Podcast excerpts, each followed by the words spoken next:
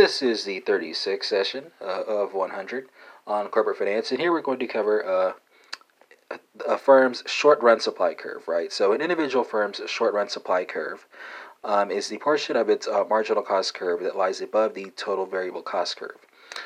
Uh, six things to remember here. First, um, at prices, price levels below um, the average variable cost, uh, the firm will not be willing to produce um, as continued production um, would only extend losses beyond uh, simply total fixed costs.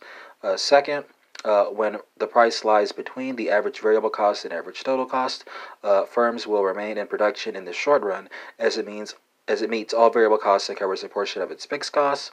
Uh, third, to remain in business in the long run, the firm must break even or cover all costs. Um, here, revenues should meet total costs, of course. Uh, fourth, uh, once prices exceed um, your average total, the average total cost, the firm makes economic profits.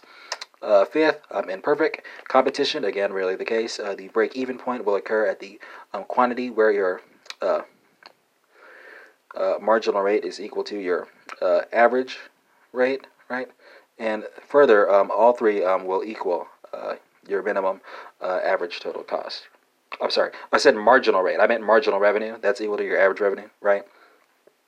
Uh, and finally, uh, the higher the initial break point, uh, break even point, the more risky the business, um, as it would take a higher uh, volume uh, to reach initial break even, uh, the initial break even point. However, once the business starts making profits um, at higher output levels, usually, um, it should expect to attain higher returns to compensate for the higher risk. And that concludes this 36th session of 100 on corporate finance, not ruling out the possibility of bonus sessions.